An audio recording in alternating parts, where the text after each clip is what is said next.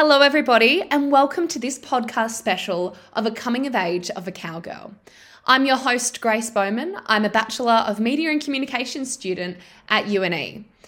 In this podcast special, we hear from three young women from different backgrounds to talk about the life lessons learnt, challenges endured, and freedoms felt from their gap years working on cattle stations in Northern Australia. We hear from Ella Baines, who grew up on a cattle station 30 minutes outside of Toowoomba and was always drawn to horses, cattle work, and a whole lot of fun. I've known Ella since high school and I've watched her develop into such a strong, confident, capable young woman with a tough shell but a soft core. We hear from Anna Jarvis, who was born and raised on that, her evergreen cattle and sheep property in north, north of Armidale in the locality called Black Mountain. She was naturally a shy girl, but Anna's up north experience taught her to have courage and step outside her comfort zone, something she will take into all aspects of her life, I'm sure. And our final interviewee is Eilish Francis, who, with one foot in the city and one foot in the country for most of her childhood, she always longed to be part of the country scene. When she overcame her imposter syndrome and decided to venture out west to Cloncurry, she her limits were tested and she was faced with the realities of the unromanticized life that is up north. So with much further ado, I would like to introduce Ella. Well, welcome. Thank you for coming onto this podcast special. Now, can you please describe to me what was going through your head when you finished school and you decided to venture up to northern Queensland? Um, so when I graduated high school, I never really had a uh, plan. I always thought that um, uni was the only option because you know we were the COVID year, so we only had we we couldn't travel, we couldn't um, go overseas and be an au pair or go overseas and travel. You know, like there was limited options. Um, so I wasn't really sure. I didn't really know. I thought uni was the only option. I applied to uni um, and that was my plan. I was going to go down south and do that thing, go to college. Um, and then I um, was invited to go out with some family friends um, and see their son out up north um, on a station near Mount Isa. And I didn't really know what um, that whole industry was and the jobs that you could get up there. I wasn't really, I wasn't um, it wasn't made available to me to find that information out, I suppose. Um, anyway, I went up there and absolutely just fell in love as soon as I got up there. I thought it was amazing. I didn't realize that it was a it was a job, you know. Um, and then, sort of when that came to light for me, I sort of realized that um, that was something that I wanted to do, and it was an industry that I was interested in and I liked. Um, you know, my family's always been in it. It's always a been a route for me. Um, so anyway, I went up there and loved it, obviously, and then came home and decided straight away. I was like, well, this is what I want to do. I want to have a gap year. I didn't actually know what uni course I wanted to do, and um, I wasn't interested in it anyway. But I thought it was my only option. Um, so yeah, that was probably the background to me going up there. Um, and then I just applied um, to this station. I didn't apply to multiple, I just applied to one. Um, so, you know, I sort of put all my eggs in one basket and didn't even realise that I did that. I just sort of applied and, um, and I mean, it helped that I knew the people, obviously, um, from going up there. So I applied to the same station that I went and visited.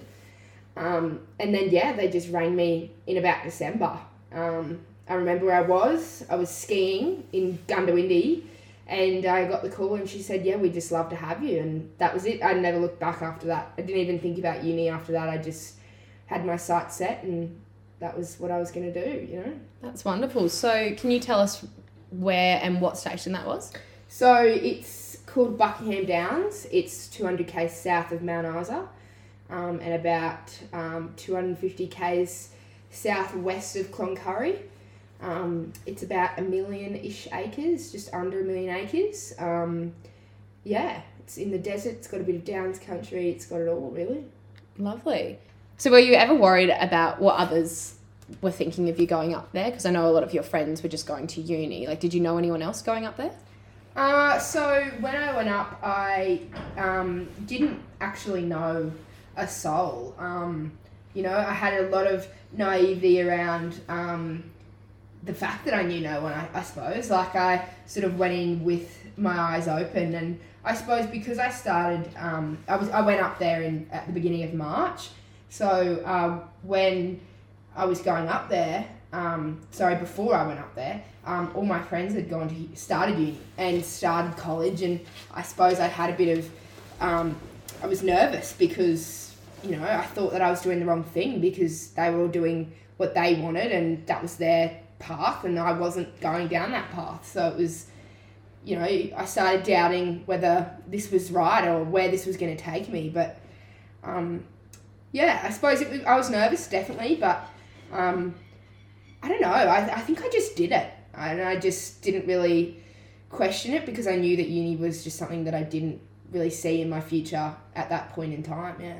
Yeah. So was it easy to create friendships and like settle into that community straight away, or did it take a bit of time? Um. So at my particular station, I was the only girl for uh, about a month. Um. So I was with uh, three, four other boys, blokes, men, we would say, and my boss was a man. Um. So I don't know. I went from an all girls school and not interacting with a lot of men. Um, I mean, I've had an older brother, I have men in the family, but I never lived with them, I never worked with them, so it was different again in that in that point of view. But um, you know, making friends was quite easy. I'm quite an extroverted person, so I'm, I'm just naturally was quite it quite it came quite easy to me, I would say. Um, and then the social life up there is just you assimilate into that so easily. Um, and it's quite easy if you've got your mates around you that you slowly create and then you know people in the same boat as you they want to make friends they don't know anyone so you kind of gather with each other and you do it and it was the best thing. I loved it yeah. Yeah wonderful. And was there like a moment in time that you just stood there and you were like this is this is exactly what i want to be doing in this moment like was there a euphoric moment that you thought yeah this is it? Um sort of. I mean, when I started, it was um, hard. I won't lie. Like um, I was relearning a lot of things I had already known, um, and like riding a horse, riding a motorbike, and stuff like that. Just basic stuff that goes along with the work. Um, but also, I was deeper to that. I was learning how to make friends with people when I was the only one that I knew. I was. It was just me, and that was it. You know. Um, so I mean, I was there for two years, so I, I think after my second, my, after my first year, sort of at the end of that year, it was more like, okay, I know how to do this now, um, and I believe in myself. So this is actually what I want to do, um, and not necessarily that as a career, but the industry was sort of like, yeah, I really enjoy this, and I'm interested in it, and I want to, you know, pursue it in one way or another, whether that's not particularly ringing as a job, but um, yeah, just the industry was probably more suited to me. Um, but yeah, probably not a definite moment in time, but it was just sort of an accumulation of, you know, working on myself that I was like, yeah, I really enjoy it and want to make it what it is, you know. Yeah, can you describe to me like what one of your like your daily job was, or like different things you had to do in the day? Like, what was your kind of role? Well, it, it changed um, from my first and second year, obviously, as you can imagine. But um, the th- one of the things that I loved about the job, it was different every day. You know, like um, it, it was ever changing. I learnt one day I could be, you know, cleaning a house and wiping windows down or mowing a lawn or fixing a mower or silly jobs like that. Or the next day I'm mustering with a helicopter and you know, on a horse or a motorbike and getting a crazy cow out of a bush, you know, like stuff like that. It just changed ever every day, and that's what I loved about it. Um, but yeah, you know, I it was the daily jobs were riding a motorbike, riding a horse, and just being versatile was the, the daily job. You know, being able to be told go and do this or go and do that, and being able to say yes, okay, sure, I can do that. You know, and just having the confidence and having your boss to have the confidence in you also to be able to send you on jobs and do things like that. So yeah. Yeah. Was there any moments that really pushed your limits that you Absolutely. Yeah. yeah, all the time. Especially in my first year where I was so I was seventeen for a lot of it. You know, like I moved out at seventeen, and I was there. So I was so green. I was so young. You know, like, um, but particularly in my second year, um, having a bit more responsibility and having to um, teach people and lead people, and also having harder jobs like handling foals and stuff like that. That was like a, a lot harder, but I really enjoyed it. And I wouldn't necessarily say harder, sorry, I would just say challenging. Like, you know, it was testing skills I didn't even know I had. Um, and for your boss to think that you had those skills was like, you know, it helped so much. Um, but yeah, ch- it was definitely challenging, um, just learning. But um, when you when you love it, it's so easy, you know. Like it is what it is, as you as you would know. But yeah. Can you speak to the social life of up north? Because I know with such a tight community, there is kind of nothing like it. Yeah. Um, it's awesome. You know, like, you know, we went a bit crazy. It was, you know, you let your hair down, and it was awesome because no one knew, and no one was going to report it back to anyone. And because if you were too too silly one night, no one was gonna no one was gonna say anything because they were probably just as silly as you were.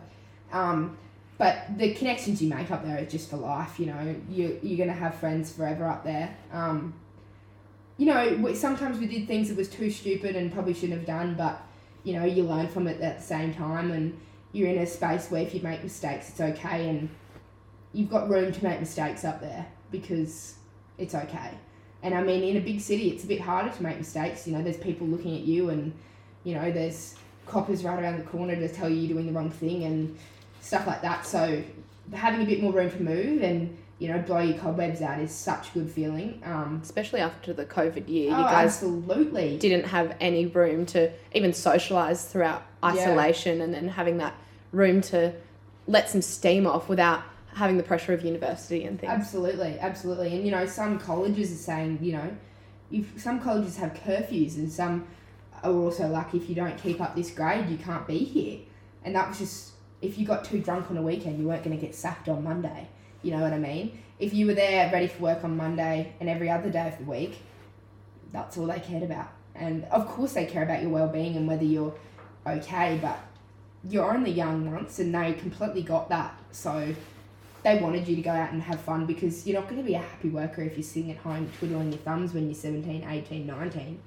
So. And you can kind of, as you were saying with the cops, like you develop your own moral compass. Like you learn absolutely what's good and, and what's not off your own bat and your own experiences, not just what, what someone is, is telling you. By the book, you know, what is right and wrong by the book, which is so important at the same time, don't get me wrong, but um, yeah, you kind of have to use your own head a lot more, which is important because now I can see situations I think before they even nearly happen. I'm like, well, this is we're going down a wrong path here. Let's change it up because I've either seen it or I've seen it about to happen in different circumstance. Um, but yeah, I was the youngest also for a lot of uh, my first year. I was the baby, so they would just take me out with them, and I was shoulder by shoulder with all of the 19, 20 year old men and I loved it because they looked after me and I looked after them when I drove home on a Sunday. So, you know, it's it's two different levels, but yeah, it's awesome. Do you think the lifestyle is a bit romanticized from what you saw on social media to what it actually was in real life? Oh, absolutely. Like, even my station, we have a um, an Instagram page. You know what I mean? Like, it so is. And you look at places like Graziher, even, I know it sounds silly, but even like McLeod's daughters. That, you know what I mean? It's so, it's a job where it looks like everyone can do it and it, it's so easy and it's, you know, you're going to see your friends every day and do that sort of whole thing. And I mean, it is and it isn't. Like, um, I would say definitely like um, some parts of it is. Um, but I, I think it fails to show the gruelingness of it and the long days and how tired and hard work it is. Um, but at the same time, that's what gets girls there. And then they realise and they still love it. So I've never known someone that goes, I saw it on social media and it's just not what I thought it was going to be. Um, so, but at the same time, it needs to be put out there. and that's one way that it's portrayed on social media, and it's getting people there. I know that our social media for my station was that was where most of our job applications were coming from, and most of them were females. So you know that's a way that people that the industry is reaching people, and especially girls. Um, so that's such a good thing, and it's so important. Um, but you know, most things are romanticized on social media as well, so it's you know, it's hard to say, but it, it definitely is. But um, it's still good because that's how it's getting most of its attraction, you know. So How do you think the role of women in the agricultural scene has changed? Like, do you think 20 years ago or, or 30 years ago, women, like young women like yourself, would be welcome as a Jillaroo? Oh, I wouldn't. I don't know if I'd say welcome. Uh, it would depend. I would say, um, and you know, I wasn't there 20, 30 years ago, so I wouldn't know. Um, but from what I've seen and what I've heard, I would say probably not. Um, and it's sort of, I think, in the last few years, women have really just pushed their way in and really just knocked down the front door and said, no, we are capable and we are going to do this because we want to. And why shouldn't we be able to? And we, if you speak to my boss, um, he, my old boss, I should say now, he would say, you can't have a team of just men. You can't. It doesn't work. Are they as organised, especially if they're younger? They're not as organised. If you look at two 18 year old, a, a woman and a male, the woman's going to be more organised. It just is what it is. They haven't matured as fast as a woman. So they're going to be more organised and just get stuff done a bit quicker. Um, and it's so evident. And, you know, I'm just speaking stereotypically there because some people aren't like that.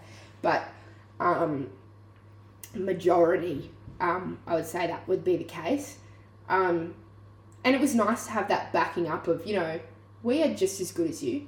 Um, and I, I mean, in my particular workplace, I wouldn't say it was really evident. You know, some days we would be cleaning the house and the boys would be at the shed. And, you know, Gabby, who was working with me, my best mate up there, we were the only two girls in my second year, and it would drive us bloody insane. Because why can't we? We are the same, why couldn't we use a spanner and they can? You know, that doesn't make sense to us. They might have had a bit of more experience, per se, but doesn't mean we can't, you know what I mean? Um, but when we're walking a mob of 800 bullocks, who's in the front of the mob? Well, the, we are, and the boys are on the tail. So there's those sort of, you know, it's like hard to pinpoint exactly what a female and a male job is because there isn't one. Um, but it's easy to slip back into those old mindsets of the, the girl can cook the dinner and the girl can clean the house and the boy can fix the dozer. Um, but then when I say when we went to cattle work, it was we are all the same here. And um, some women are going to be better horse riders than men, and some men are going to be better motorbike riders than women. But finding where your uh, body and your mind are perfect at is where it is. And you know, you can't say, I'm a better horse rider because I'm a female. Well, no, I'm actually just a better horse rider because I'm a better horse rider and it doesn't actually matter about my gender, you know. So it was like it was hard in that way because you could say that it was gender orientated some of our jobs, or maybe it was just the fact that I was better at that job than you were. You know, maybe I was actually just better at cleaning the house than a boy would be, or I was better at mowing the lawn than a boy would be, um, or he was better at fixing a dozer than I was. You know, it just it was hard sometimes when you didn't get the opportunity to learn the different tasks just because somebody was better than you were um, which was hard to grasp sometimes, obviously. But um, yeah, it was, you know, it is what it is. Um, but I wouldn't say it was sexist and I wouldn't say that it was unfair. Um, it was just who was better and who wasn't at the end of the day. And I hope that's where it, that's similar to other places around where I was. And I think it was, but, you know, it's just different. And can you pinpoint some of how these lessons that you did learn will inform the rest of your life? Ah, uh, yeah, definitely. I mean, um, just sticking up for yourself and saying, no, I can do that. You know what I mean? And it's like in my job now and um, having, you know, um, a backbone and saying, no, hang on, this isn't right. And just because I'm a woman doesn't mean that I can't do that job. You know, I could actually do that better than you can. And it doesn't matter if I'm a female or a male, um, is really important. Um, sticking up for yourself, I 100% think that's so important now. Um, but also, again, just being able to feel like you're capable is so important to me. Um, especially in my life now, where I'm in a completely different um, part of the world and, you know, doing a completely different job that is not nearly as physical, but still knowing I can do this, it's okay. Um, I believe in myself to be able to complete the job and complete it well. Because you've done all of that experience, it's great to come back down and know that you like whatever life throws at you, you've done that, so you will be able to do it. Absolutely, this. yeah. You know, I've been in some sh- sticky situations, um, you know, at work in in the social scene, um, but you know what, I would say that in Brisbane there's a few lesser major issues that will be thrown at me than what I've had thrown at me, so it's okay, and I'll, I'll be able to do it. You know, so. Wonderful. Well, it's been a pleasure speaking to Thank you, Miss you for having me. Of course. Hello, Anna. Welcome to this segment of the podcast. So, can you tell me a little bit about yourself and your background and maybe what prompted you to go up north? Thank you for having me, Grace. Um, so I've grown up around Armidale my whole life. I we I live on a property about 30 k's north of Armidale, which has um, sheep and cattle, and I've always really been into my horses and that sort of aspect of life. And I just decided that I wanted to go and try something else on a like deal with cattle on a bigger scale, and um, it just really appealed to me the whole lifestyle up there. And yeah, I just decided to make the decision and head up. Wonderful. And was that a daunting experience? Did you have many other people you knew going up there, or was it just a, yeah, I'm doing that? Um, I knew a few people up there, not to the station I went to, so it was very terrifying heading up, making, you know, like leaving home and what I was used to and going to something completely different. Um, yeah, it was really scary, but it was honestly the best decision I've ever made. Yeah, wonderful. And what did your parents think about the decision? They supported it. I think mum was a little bit, oh, she's leaving, but um, they 100% supported it and said if that's something you want to do, you've got to go and chase after it. Yeah, wonderful. So, can you tell us a bit about the station you were at and what maybe some of your daily tasks were and things like that? Yeah, so I went up to Barkly Downs, which is owned by ACC. It's um, southwest of Mount Isa on the Territory Queensland border. Uh, it's 2.4 million acre property, so it's very large. Um, we, you know, like a daily, you'd wake up at like 5, 5.30 and it could, every day was different. You'd be mustering one day in the yards the next day, lick running, fencing, um, doing stuff around the station and yeah, it was all really different, but it was so much fun. Yeah, wonderful. So, was it daunting to go into a new environment and meet new people and things like that? Was it easy to form a sense of community and friendship straight away, or did that take a bit of time?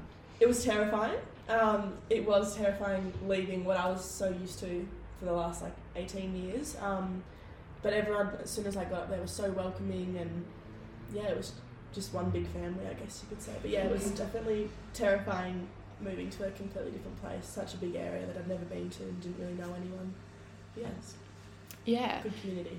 So, was there any particular moments that maybe pushed you to your limits a bit, or was something you weren't expecting, and has that like come into your life now?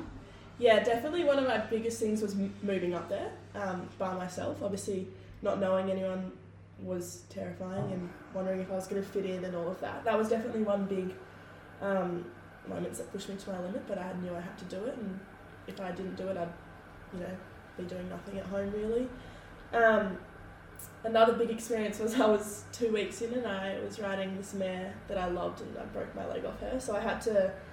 Um, I ended up staying up there while I was in the cast and the moon boot and everything, and I pushed myself to stay. I could have gone home, but you know, it kind of felt a little bit useless because I couldn't really do anything. But I stood my ground and just kept going and just did what I could do. You know, I'd be in the yards on the computer, or at the end I was in my moon boot running the race, sort of thing. So you just have to keep like pushing yourself and Yeah, yeah, getting yourself out of your comfort zone maybe a bit. yeah, definitely. And it was hard at the start, like moving up there and meeting new people, and they kind of it wasn't so much everyone else, but there was this one girl who kind of just made you feel pretty useless at the start um, until you had to prove yourself. So that was a bit tough.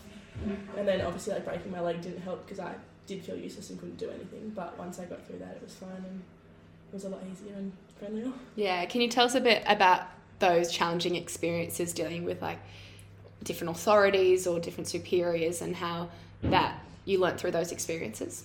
Yeah, definitely. It was very much like you're a first year, you're pretty naive to what you've got to do up there, and you have to learn a lot of things. And at the start, they kind of treat you that way, you know, like they make you feel pretty worthless and useless, and you can't do things by yourself until you prove yourself. Um, and there was one girl, our leading hand, she was pretty tough on that, and you know, it just made you want to leave, or you just didn't want to ever work with her. But once you kind of got to the point that you knew what you were doing, she stood back a bit, but yeah, it's definitely a big, you know, you've got to work your way up the ranks to prove yourself, and otherwise they just blow you off a bit.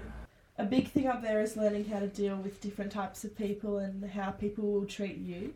Especially being a first year, you kind of a bit downgraded, I guess. Um, you don't get treated as well as others until you prove yourself, I guess you could say. And there was a few times where one of our leading hands, um, and she's it's not even a male, female, would make you feel worthless and um, just you know like you'd get screamed at, which is understandable. Like everyone gets screamed up up north and all that sort of stuff. But just like little things, just bickering and saying stuff to you, you really got to learn how to deal with it and not let it get under your skin because when it gets under your skin up there, it's you're not going to go anywhere. You need to kind of you know toughen up and deal with it. Just brush it off, or sometimes it's even worth fighting back for what you say, and you know they'll realize that, and then they get over it, and they're like, oh, okay, I understand. Like I messed up here, not you, sort of thing. So yeah, you definitely have to learn how to deal with people, and that's taught me a lot, and taught me a lot about people and how to um, work with them. And that's actually I work at a pub now, so that's also really helped me um, understanding customers and how I can deal with them. Yeah, there was definitely a day where um, there was actually four of us girls, and then there was three of us girls in our leading hand. Anyway, um, it wasn't a good day for all of us. We were we had a bit on, and we were the only ones working because everyone else had the day off.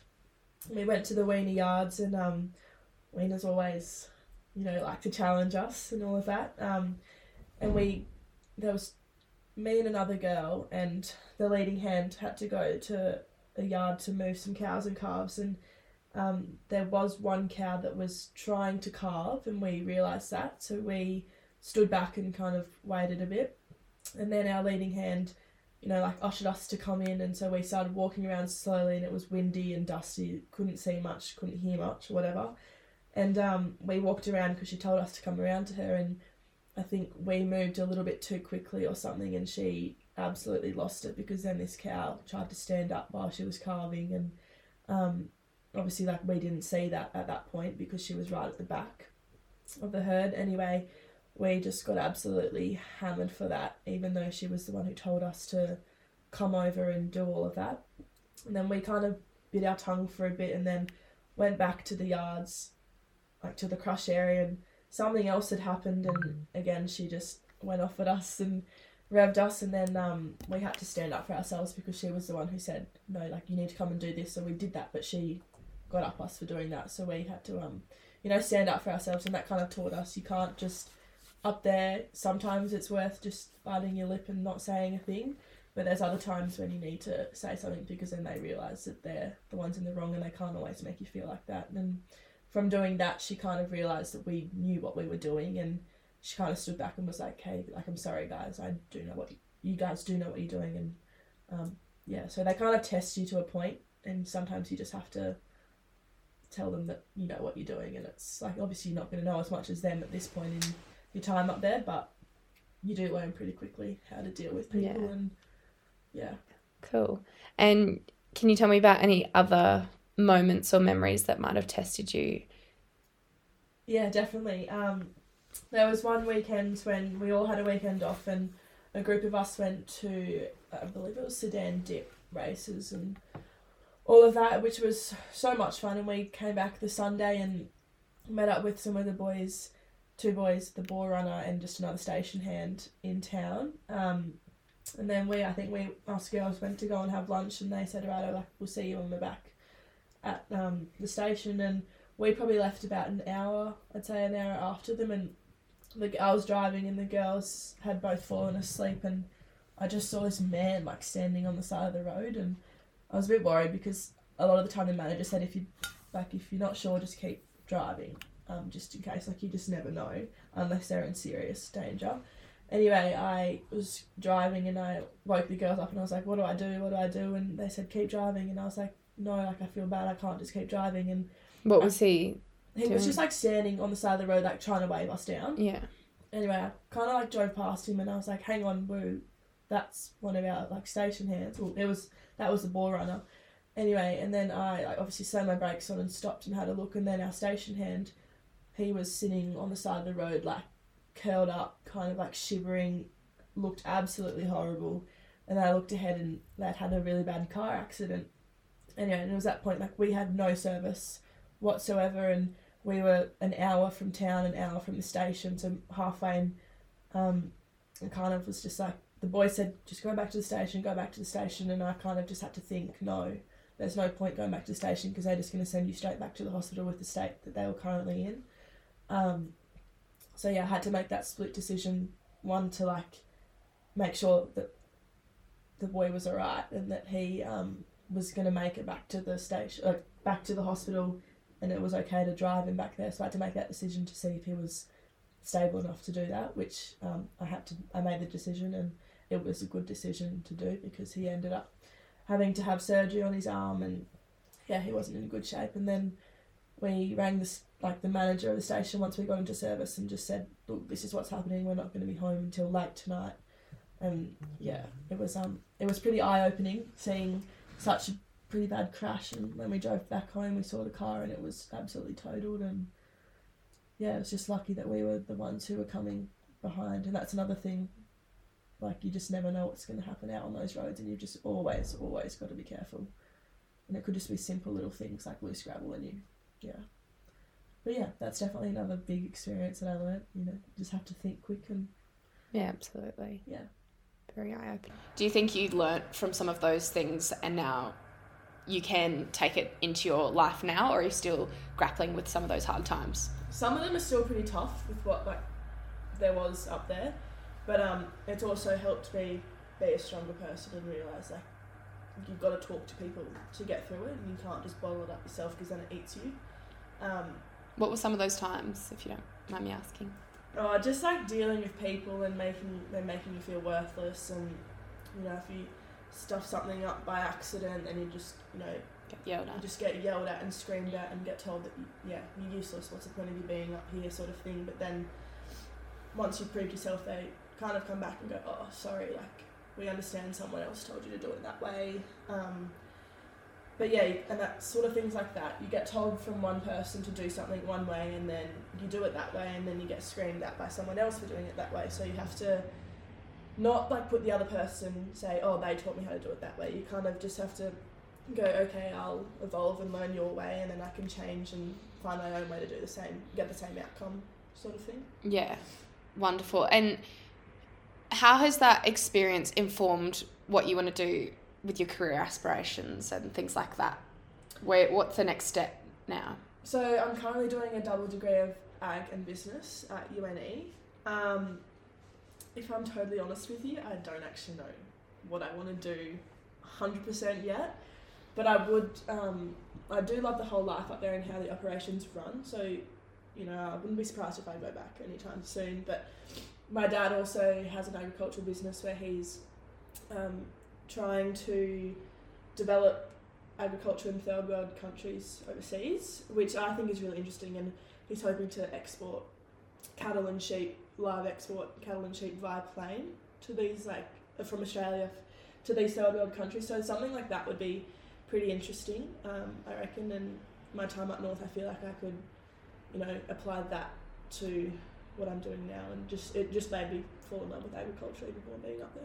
Yeah, wonderful. And I think something like that where you're using not only like your Australian experience, but you can help other people Yeah, all across the world. But and you might feel that you are capable now Yeah, that you've proved yourself not to just yourself but to a lot of other people that you have those skills and you have that initiative as well. yeah, definitely. And the contacts that you make up there, they'll, you know, one day down the track, I could ring someone up and they'll be like, "Oh yeah, you worked up here, you did that. I remember you. Will help you out," sort of thing. Yeah. So I'm hoping that works out. So I think there's like a common theme of like when you go up there, you are naive and Yeah. a bit inexperienced, but there is a big kind of thing of proving yourself Yeah. to those other people, and then in turn proving to yourself at the end when you come back. That's what North is like. It's not all fairies and good times and all that. There is some really tough times that you have to deal with, and mental health's a really big thing up there. Um, you've got to look after that as well. Yeah, because I think by the sounds of it, what it seems like is that up north it pushes you to your complete extremes. Absolutely, like you'll either be experiencing total euphoria one moment in this isolating landscape and you're just by yourself and you've got Yeah. this freedom and you know you've got all those really exciting heightened social times as well but then on the other scale of that you've got really Tough tough experiences. And I think with mental health, like interesting you touched on that because in an agricultural, in a rural country setting, it is so it's just you don't talk about no it. one talks about it. Or if you talk about it, it's just like, all right, you'll be right, let's go get you drunk.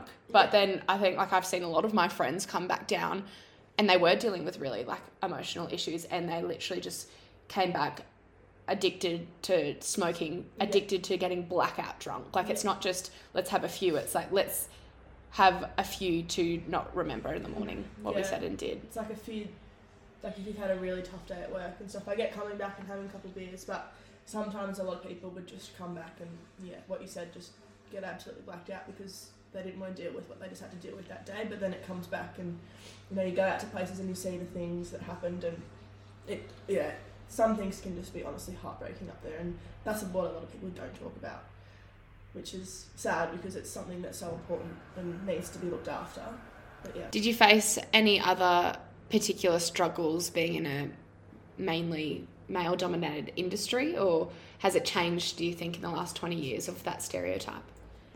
there were times where you know us girls up there on the station couldn't do things because we were girls which was a little bit like daunting and stuff but it got a lot better towards the end once we proved ourselves. But yeah you definitely had to prove yourself and show that you could do it in such a male dominated industry. But um yeah i think it's definitely changed from 20 years ago even longer because my mum and her two sisters really wanted to go up north but my granddad always said no it's not a female dominated area. You'll you won't get treated well. Like it's just not going to be a nice experience. But um i was talking to my manager up there and it's yeah he even he said in the last 20 30 years it's completely changed. There's a lot more girls up there at the moment than there are boys and that's because girls are more willing to work and um, learn new things and they have a lot more attention to detail compared to boys and they take care of you know the machinery and all that where boys just kind of are a bit rough and get the job done. But yeah it's definitely changed more to a female industry up there at the moment. Obviously there's still a lot of men and things but yeah that's definitely a big thing i learned up there that you need to trust in yourself and you need to believe in yourself and definitely your gut um, but that's also helped me a lot with what I do now. I know that I can do things because I've pushed myself to all of those limits before. I know it's not going to be an issue if I keep pushing myself, and you don't realise that until you've actually done it a fair few times. But yeah, definitely. Yeah. And would you recommend it to maybe your friends or other young girls who are thinking of going up north as a gap 100%. year? I wouldn't. I'd tell everyone that asks me. I tell them to go up there if they're not sure what to do after school. Go up north. It's just such an eye-opening experience. Builds your character, builds your confidence. You make so many memories and experiences that you'll never make unless you go up there. Yeah. Just yeah, it was just incredible. My brother wishes he went, and I rub it into him every day. Wonderful. Well, thank you so much for sharing your experience, Anna, with me. It's wonderful to hear. Thank you for having me. So, up next, we have our third and final cowgirl, Miss Eilish Francis. Now, Eilish, can you tell me a bit about your journey and experience going up north and maybe what your motivation was? I was really unhappy and I upset my parents a fair bit when I said I wanted to go up north, but it was like for my own personal growth, I guess. Like going off my own because I'd never lived away from home. I didn't go to college at uni. Um, probably because I was doing agribusiness, so I wanted to get the life experience and the hands-on experience for my degree because I did grow up on a cattle property. And So you went up there to have a kind of like, almost like a rite of passage kind of thing, like to like give yourself an opportunity to grow. So you kind of went up there as a rite of passage, like to give yourself a place that facilitates your growth and everything like that. Is that kind of the case? Yeah, and I think it's a big thing for people. Like a lot of, not a lot of people from my school went up north because it was not a boarding school it was in the middle of the city. But a lot of the people I knew from the boarding schools, etc., around the place went up north. And I think the other thing is you do see over social media how much fun they're having. And you go, oh, like it's like classic example of like the grass is always greener on the other side. Like you see someone's social media and think their life is perfect and like it's amazing. And it may actually not be, but you think it is. So that's exactly what you want to do. And I'm not saying I went up there like because everyone else was. Like I was going for my own reasons, but I guess that's probably a factor of it. Like you see your mates doing it and you think, why am I stuck here in a classroom doing university work when I could be chasing cows and drinking all the time and like partying, which is what it looks like from yeah, from there like from your point of view in terms of like looking at social media and etc. So, by the sounds of it, it was a bit romanticized from your position. Can you tell me a bit about what elements were true and then what elements that maybe you had an idea of but that were very different? Like the elements of how much, like in terms of how many social events was true. Like there is, it has a better social or a, yeah, probably a better social life than you would get in the middle of Brisbane or in the middle of Sydney, like.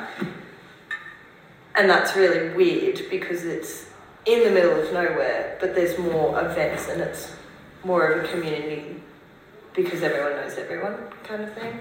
And, um, but it definitely is a romanticized version because a lot of people see that side of it and then see, because people only put on social media what they want you to see.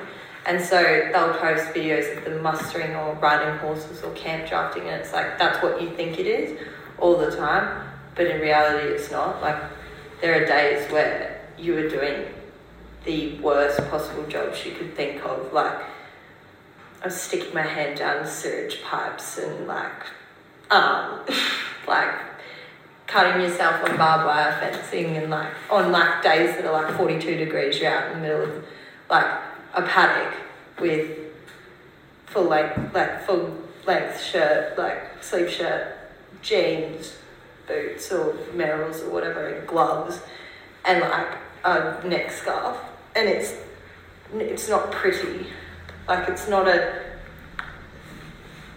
It's not as pretty as people paint the picture to be, I guess. Um, but yeah, it, there's some days where you go, oh, how am I getting paid this much? like how how am I getting paid this much to do this kind of work? Like I should be getting paid more. And then there's some days where you're like, how am I actually getting paid to do this? Like this is like more fun than it than it is work. Does that make sense? Absolutely. Do you reckon you could tell me about one of the most pinnacle moments you experienced up there, like good or bad? Like just the fact that I, I think I had a different experience to a lot of people though because I wasn't on a station that had a big crew. Mm-hmm.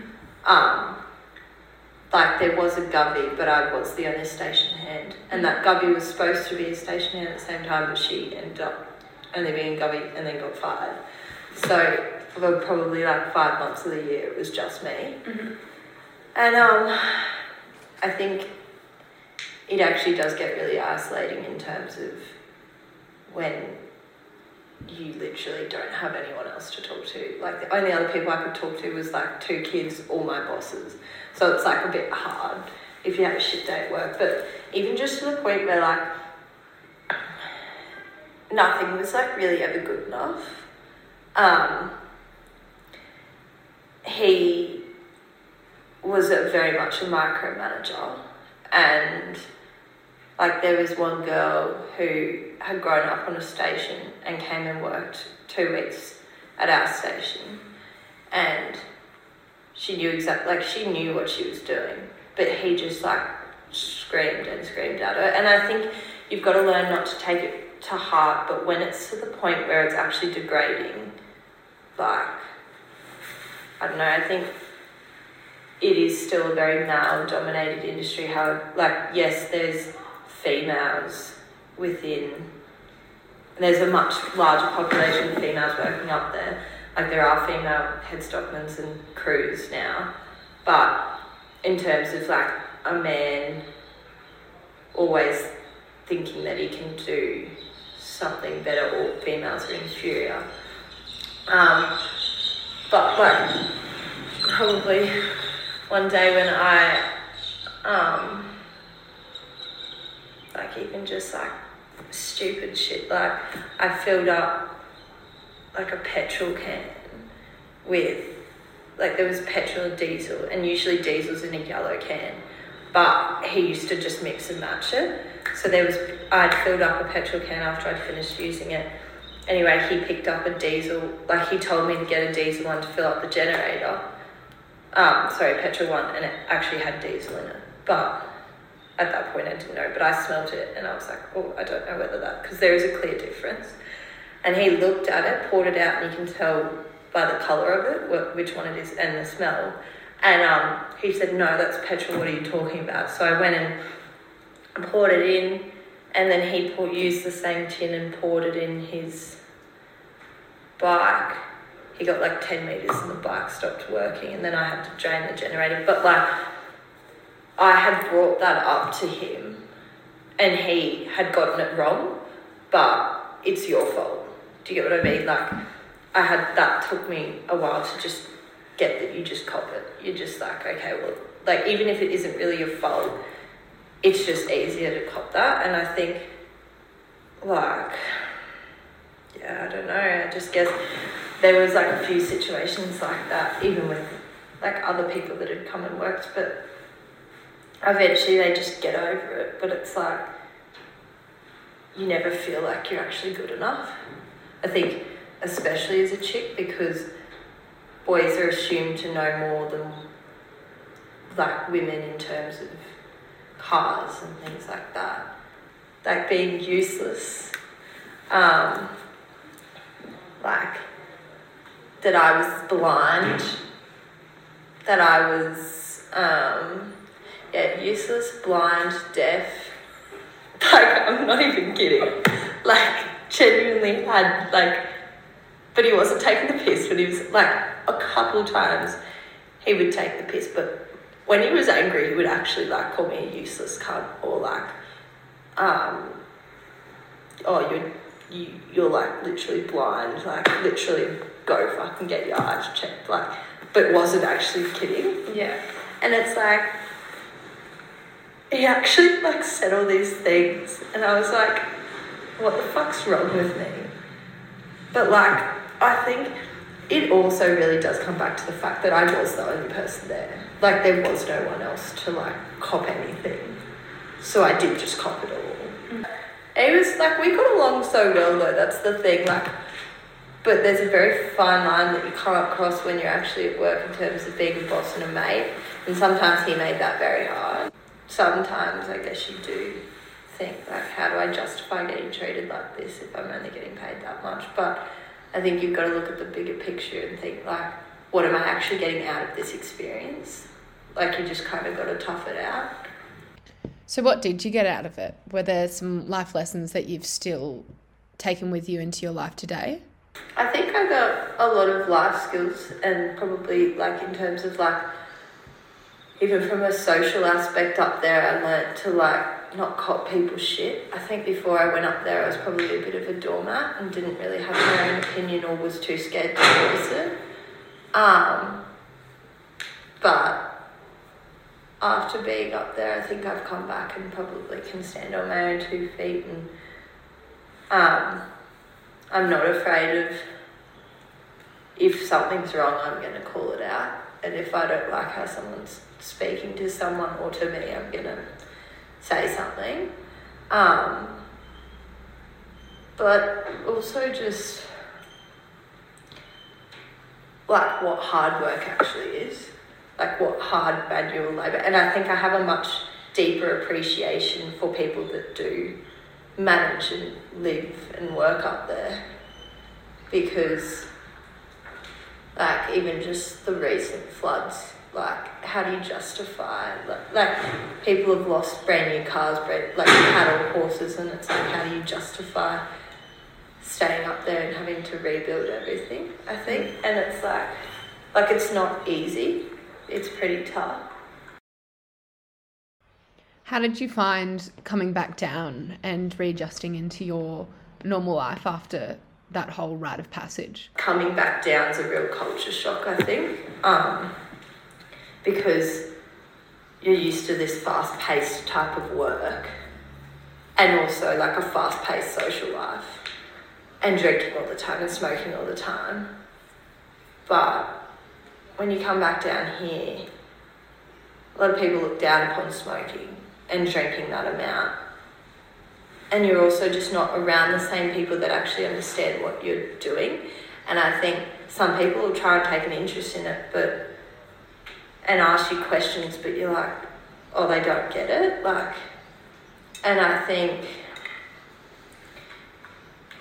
it's very hard to come back and adjust from something like that, especially in terms of having. I mean, you'd be lucky not to go up there and not come back an alcoholic or addicted to smoking. And I think the word alcoholic scares a lot of people, but it really is like the sense of like having one drink and then not being able to stop or like craving drink like wanting to drink after a day's work like but having more than one and that's like what you do up north like it's drinking excessive amounts because there's nothing else to do up there and I think there's just such, and you like you can listen to multiple podcasts, and they all talk about how in the bush, like there's such a big drinking culture.